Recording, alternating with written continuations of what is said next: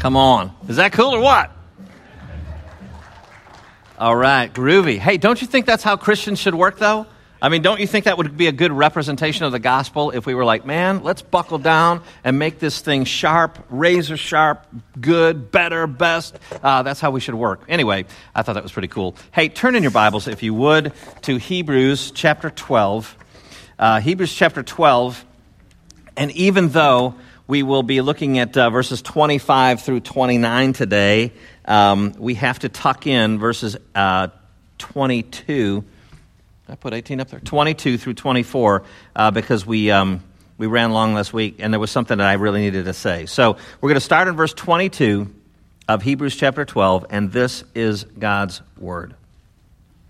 But you have come to Mount Zion and to the city of the living God, the heavenly Jerusalem, and to the innumerable angels in festal gathering, and to the assembly of the firstborn who are enrolled in heaven, and to God, the judge of all and to the spirits of the righteous made perfect, and to Jesus, the mediator of a new covenant, and to the sprinkled blood that speaks a better word than the blood of Abel.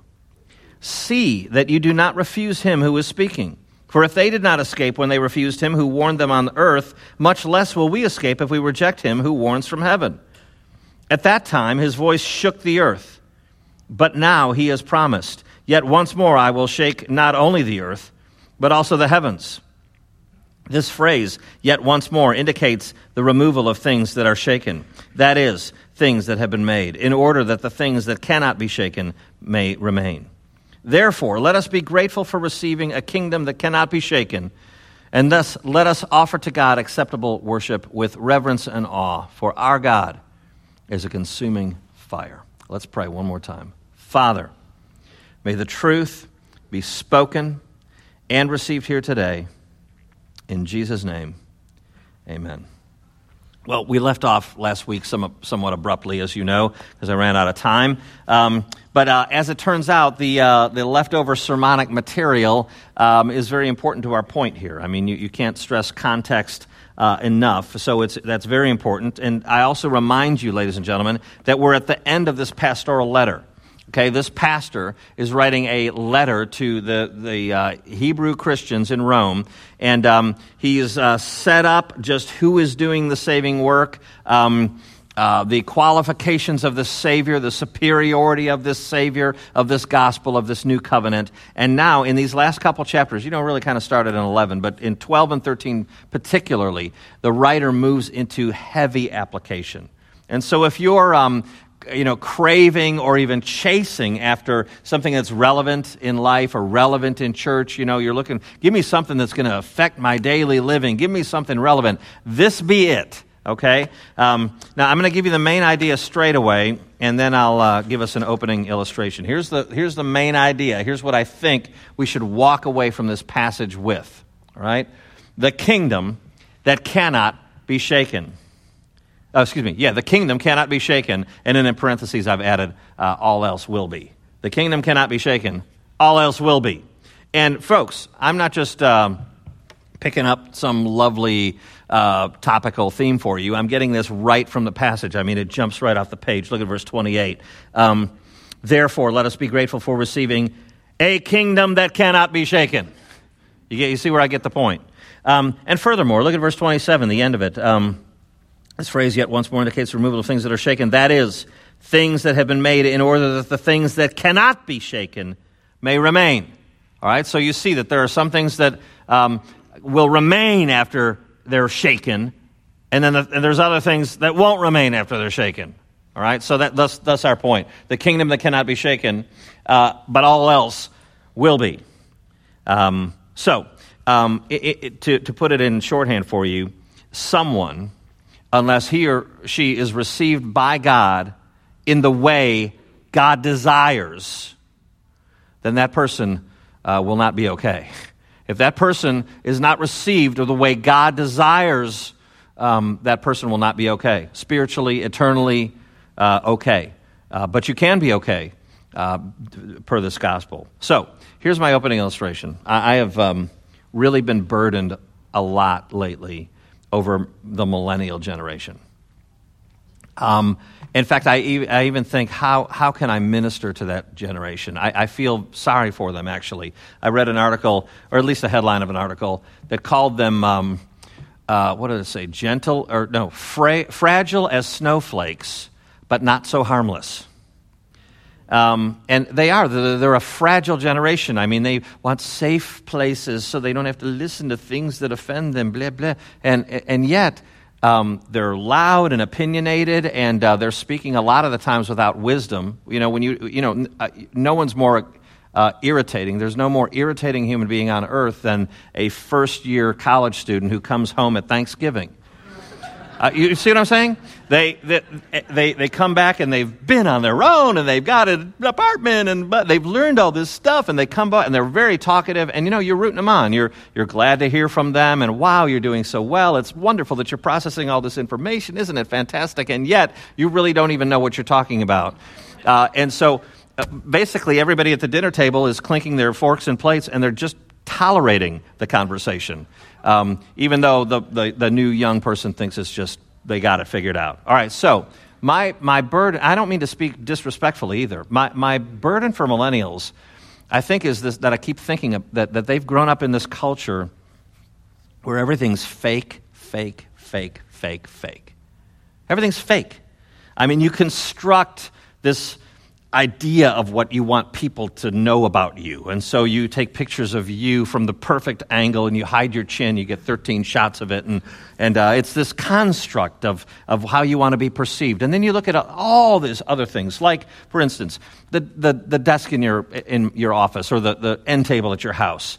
That wasn't made by a master craftsman over several months, making sure that everything's, you know, sanded just so. A machine spit it out. It's probably made out of glue and sawdust or plywood with laminate on top. I mean, you go to Ashley, uh, no knock to Ashley Furniture, Stash or whatever, but that's what it is. It's wood, pulp, glue, and some laminate on top. Everything's fake. Oh, the stonework at the bank. Oh, look at that stonework. You know, it was impressive at the Vesta Home Show 10 years ago, uh, but now you're like, oh, fake. You know, it's, it's goop poured into stone molds and they stick it on the wall. I mean, we, we, all, we obviously know that, that that's not really stonework, it's, it's fake. It's, it's some thing on top. Or how about this? Banner ads. They drive me insane. You know, they, they figured out what you looked at on Amazon and all things are popping up. And, and have you noticed what they'll do? They'll say, trending now. You get on eBay, it's like, trending now. It's like, that's not trending. Ooh, it's trendy? Ooh, I better get it. Uh, it's, it's just they want to sell you something, and so they, they throw this terminology. You know, language is so used, and millennials look at that and go, fake, fake, fake, fake. Everything's fake. Or how about these things? Um, news stations that claim to be fair and balanced. Well, there are no fair and balanced news stations. Everything's biased. All journalism is biased. Everybody's got an opinion. Um, uh, how about uh, engagement photos? This will be the last, my, my last one on these. But engagement photos. They're all the same, ugh, contrived. Ugh. You know, you look at them and it's just la la. They're in the woods, and every one of them has. You know, she's on his. She's riding his back. Oh, you just caught us. I was riding his back in the woods. You know, it's like man, everything's so contrived. Ugh. And, but this is, millennials have grown up in this culture where everything's contrived. Well, ladies and gentlemen, it's ironic that with the um, prevalence of the internet and the wealth of information at the ready all the time, that humanity has never been in a greater culture of counterfeits. Isn't that ironic? So, to our main idea for the day. I mean, don't you want something that's authentic? Something that you can point to and say, okay, now that is real. That is truth. That is relevant. Don't you want to point to something like that in the midst of this murky sea of information and ideas, this societal uh, ocean of gray? Don't you long for something that's going to be defining? Don't you, as parents, give your kids boundaries because boundaries are what keep them safe? Well, that's what, that's what all humans crave, and that's what the gospel delivers. So, let's go to the text. Our first sermon point is the blood that speaks, and this is where we left off last time. Uh, look at verse 22. But you have come to Mount Zion. All right, so it's a contrast. There was another mountain that was mentioned, which was Sinai, and that's where God gave the Ten Commandments to Moses and the, and the people Israel. But before he did that, the chapter beforehand, is a chapter of preparation. God says, clean up, mark barriers around the mountain so the people don't come up. Because when I descend on it, it's not a safe place. Because I'm an all-consuming fire, as it will, it was, it was saying later in the passage. But God descends on Sinai. It's this trembling, terrible, uh, awesome uh, scene where God comes down in clouds, and there's this loud, blaring trumpet sound that may or may not be uh, some some uh, heavenly voice, or it may just be a, tr- a trumpet sound. But it's frightening. And uh, the contrast is made, but you have come to Mount Zion. Um, you have come to God um, as Heavenly Father. It's, it's, a, it's a different thing. You are part of the celestial city, the, the ultimate collection of God's uh, believing people. And so, this idea of Mount Zion, as I said last week, Mount Zion was the highest elevation in Jerusalem. And um, many years earlier, it was a fortified city uh, by the Jebusites. And then David comes in, and 2 Sam 5, I think, comes in and uh, takes, uh, takes uh, it over. And so, Zion, if you read in the Bible, Zion, if you read in the Bible, the city of David, if you read in the Bible, Jerusalem, all the same thing. I mean, Mount Zion is a mountain near Jerusalem. And so, Zion, Mount Zion, the city of David, Jerusalem, all the same thing. All right, and as we said last week, too, um, this pastor is writing to people who are familiar with the Old Testament. And when he mentions Mount Zion, they say, oh, oh, oh, oh. we know what, uh, we know what our Bible uh, says about Zion. I mean, the prophets, psalmists, and so on refer to Zion um, in a, in, in a, in a, as a shorthand for the place where God is, the place where God dwells. All right? And here's some verses. I may have told these last week, I can't remember. But Psalm 2, verse 6 Zion, my holy hill. That's God speaking. That implies his presence. Zion, my holy hill. Here's another one. Um, Psalm 135. Blessed be the Lord from Zion, he who dwells in Israel. Jeremiah 8, 19. Is not the Lord in Zion? Uh, and here in our passage, verse 22. But you have come to Mount Zion, the city of the living God. God is there. That's the idea. That, that um, you know, there was a time when God approached humanity without the finality of an ultimate and last and heaven sent Savior. There was a time when God approached humanity that way. But you have come to Zion. Uh, Jesus, the Savior, rescuer, Christ, changes everything. The tone changes. But you have come to Zion. You have come to the place where God dwells. And so, to pick up from the last time, there's a collection around God in heaven where he dwells. Uh, in verse 22, you've got innumerable angels. In verse 23, you've got the assembly of the firstborn. Um, and I, I, think I told you last week, I may or may not have, that, um, you know, in, in that culture, the firstborn inherited everything. And uh, what, what this is saying is, we're all firstborn. We all inherit everything. Those who surround God in heaven, who are uh, made righteous. Um, here's another way who, uh, of speaking of believers who have died and now are in God's presence. In verse 23, the spirits of the righteous made perfect. Okay, exactly what I just said. There, there are people who've been collected up, who've been made acceptable to this God. So here's how we bring it all into our lives. But you have come to Mount Zion. What's the difference? We have Jesus. We have the final sacrifice. We have heard the final prophet the, we have seen and have and, and possess and are possessed by the final king. I mean, the plan has been worked out, it's been consummated, fulfilled in this Christ. You have come to Zion. He's also the mediator of a new covenant, it says in verse 24. And here's how it's explained to us. Um, and this is where, where, I, where we had to come back to this week. In verse 24, we come to Jesus, the mediator of a new covenant and to the sprinkled blood that speaks a better word than the blood of Abel. Now, what does that mean?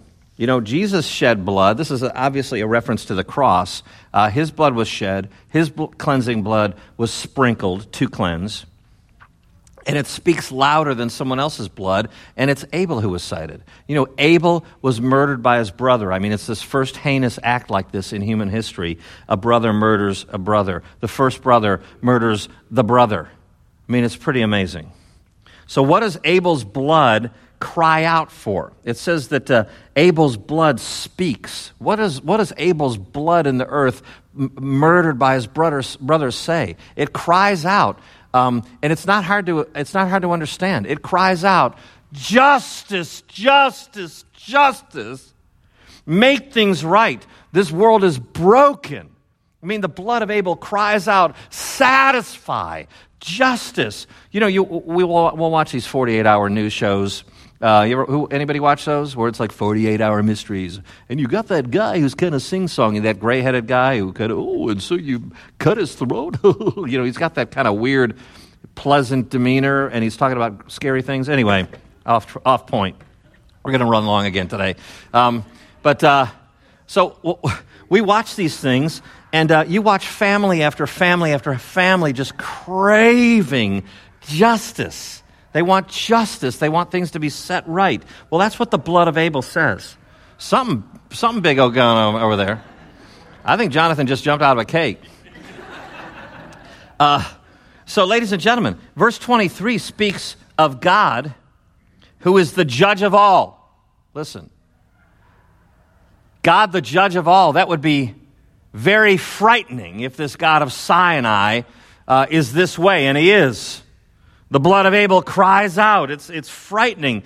Um, but what's the message of Christ's blood? The message of Christ's blood is that Jesus spilled it that he might remove the curse. Jesus died in the sinner's place that he might take the sinner's sin, the sinner's guilt, the sinner's culpability. And thus, his blood is better. You know why? Because it satisfies justice. God doesn't just go, well, I'm going to look the other way on Richard Loom's sins. he doesn't do that. He satisfies justice. It's better blood because the, sa- the, the sacrifice um, accomplishes ultimately what it needs to accomplish, which is to take that man's soul and make it secure forever, to take that man's culpability, guilt, shame, lift it, remove it, jettison it, and give him the righteousness of God. All right, uh, next point. The God who speaks. Um, let's move on to verse uh, 25. See that you do not refuse him who is speaking. All right, so you read that and you go, oh, I wonder who the him is. See that you don't refuse him who is speaking. Well, it tells us. For if they did not escape when they refused him who warned them on earth, much less will we escape if we reject him who warns from heaven. All right, so uh, we know that it's a reference to God speaking. He's got a very specific message, and it's this. Back at Sinai, in verse 26, it, it speaks of um, the people's rejection. Scary Sinai. Um, uh, his voice shook the earth, uh, but now he's promised, Yet I'll shake not only the earth, but the heavens. And so, ladies and gentlemen, right when you thought um, it was time for a makeover for God, uh, that uh, he would turn into a, a, little more of a sweetie pie because of the New Testament and all that, the, the message is God is the same. God has not changed. He is still holy, holy, holy. And um, yeah, and so you, you, think you think it's going to go. Oh well, yes. Um, you know, you got the two mountains Sinai where the law is given and God de- descends uh, scarily, uh, and then you've got. But you have come to Zion, and we go. Oh, good, good. Let, lay it on me. Lay it on me. Let's see if you kind of lightened up a little bit. No, God is changeless. And uh, he says, uh, Yeah, I'll tell you what. halfway through verse 26, yet once more I will shake not only the earth, but also the heavens. And the idea is don't worry. I'm going to carry out my justice, and I'm going to set the world aright. And I'm going to take all the, care of all the sin problems, all the fake, fake, fake, fake, fake, and you're going to have nothing but real, real, real, real truth. Does that sound refreshing? And you know, uh, in, a, in, a, in a paraphrase, in a, in a, careful, I don't want to paraphrase the Bible, but uh, in, a, in a careful explanation, I think what it's saying is that God is, God is going to shake everything. I'm going to shake everything uh, that can't be near me. Okay, the things that can be near God are the ones who are made holy the sinless angels, the saints who have gone before us, um, the, the courts of God that are utterly pure. But anything that's not holy, anything that's not pure, you know, people go, well, nobody's perfect. That's a problem.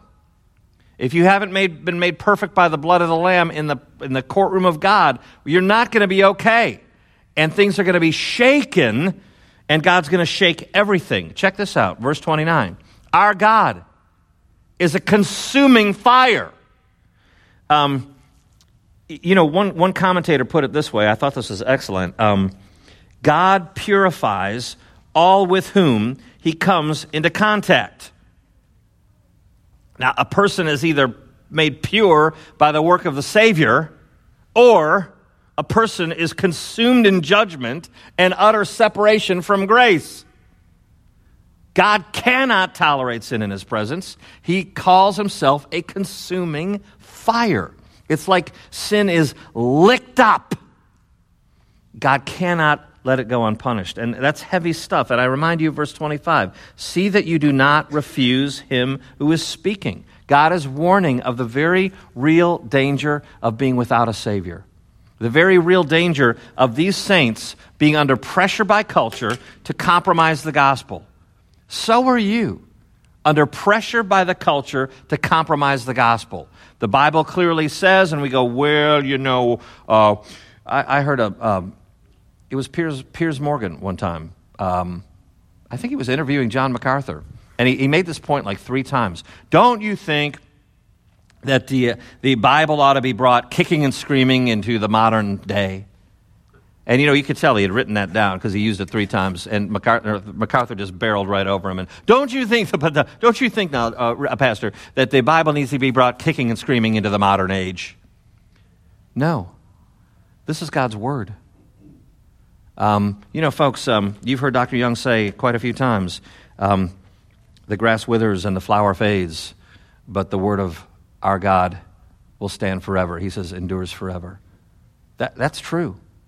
That's, the, that's, that's what we get as believers is this unchanging God who says a thing, sticks to it, and it, in, in a sea of fake, fake, fake, fake, fake, this is the thing that's real, real, real, real, real. Um, you know, folks, um, God warns about perishing without a Savior in kind of an almost apocalyptic way. Uh, verse 26 At that time his voice shook the earth, but now he's promised, Yet once more, I will shake not only the earth, but also the heavens. That's kind of scary. Well, friends, um, we've got a little vacuum cleaner, and uh, it's, it's uh, rechargeable. It's got a lithium ion battery. And so our big one with the cord and the, you know, that's upstairs somewhere. Well, we got this little nimble thing, and uh, it does pretty well.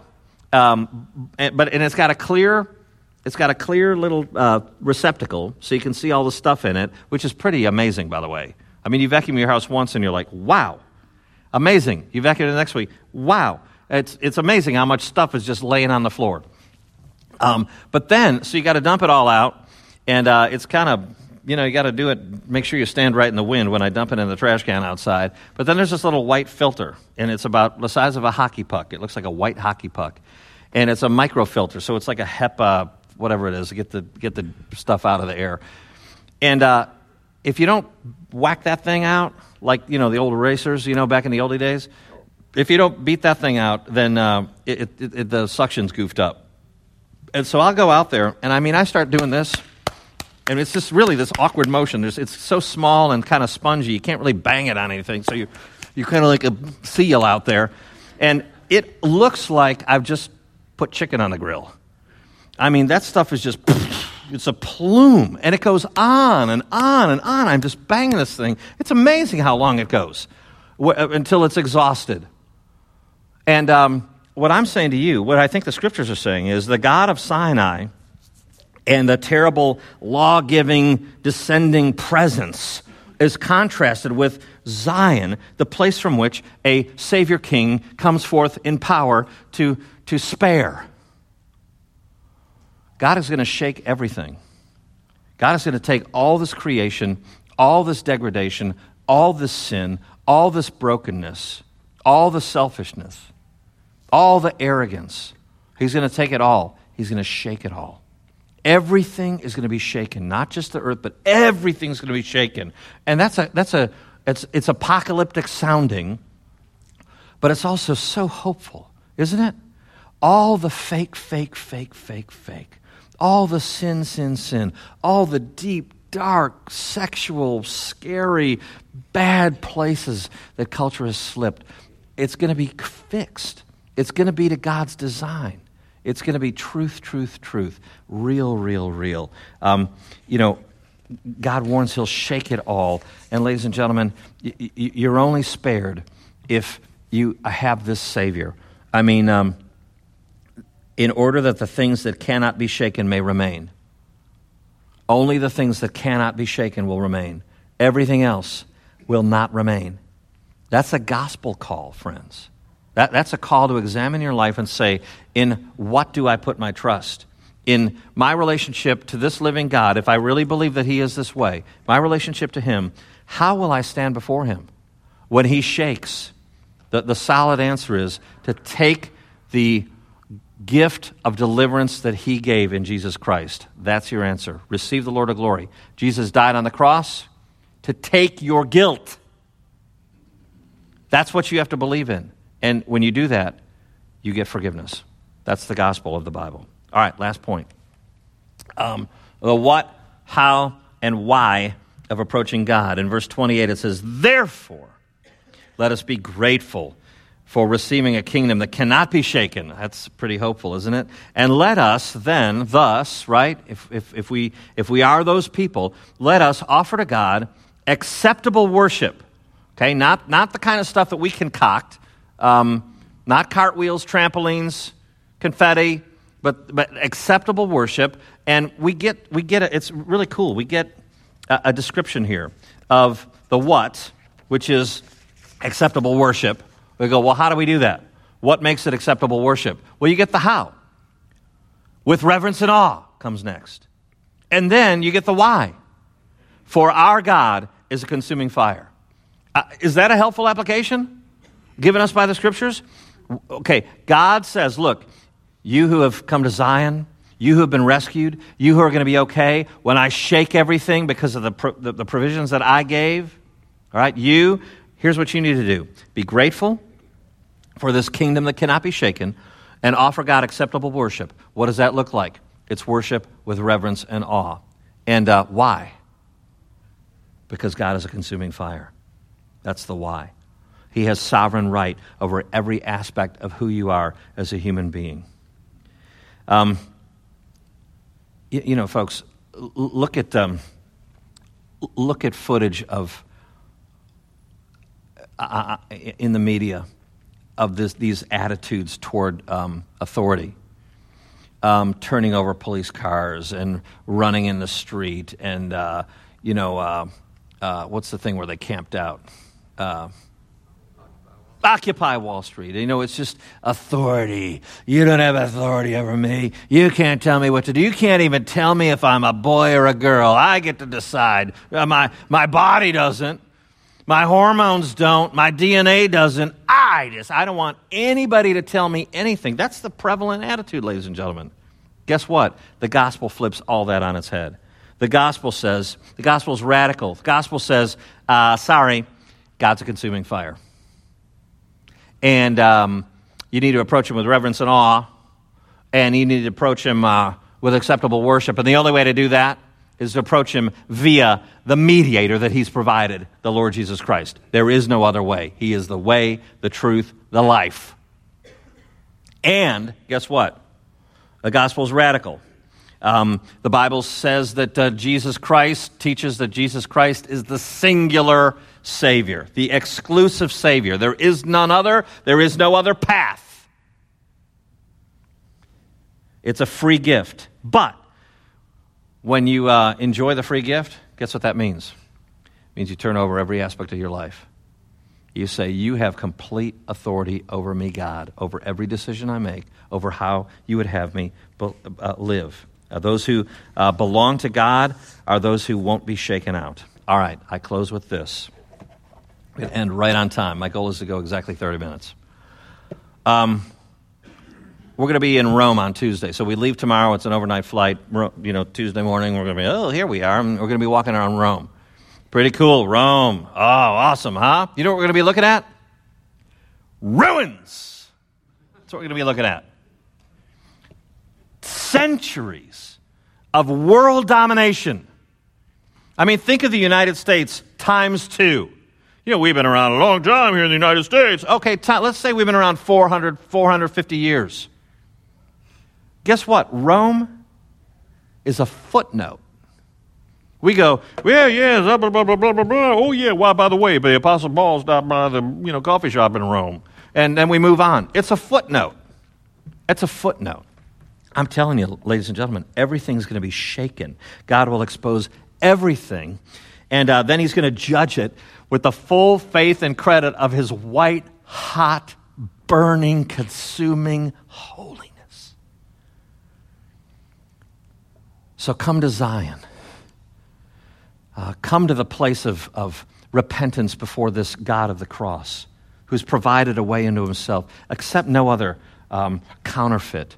Receive the Lord of glory. Receive this Jesus Christ, who perfectly lived a human life, stood in the place of yours to be punished for sin, that you might be given the righteousness of God, that you might be one.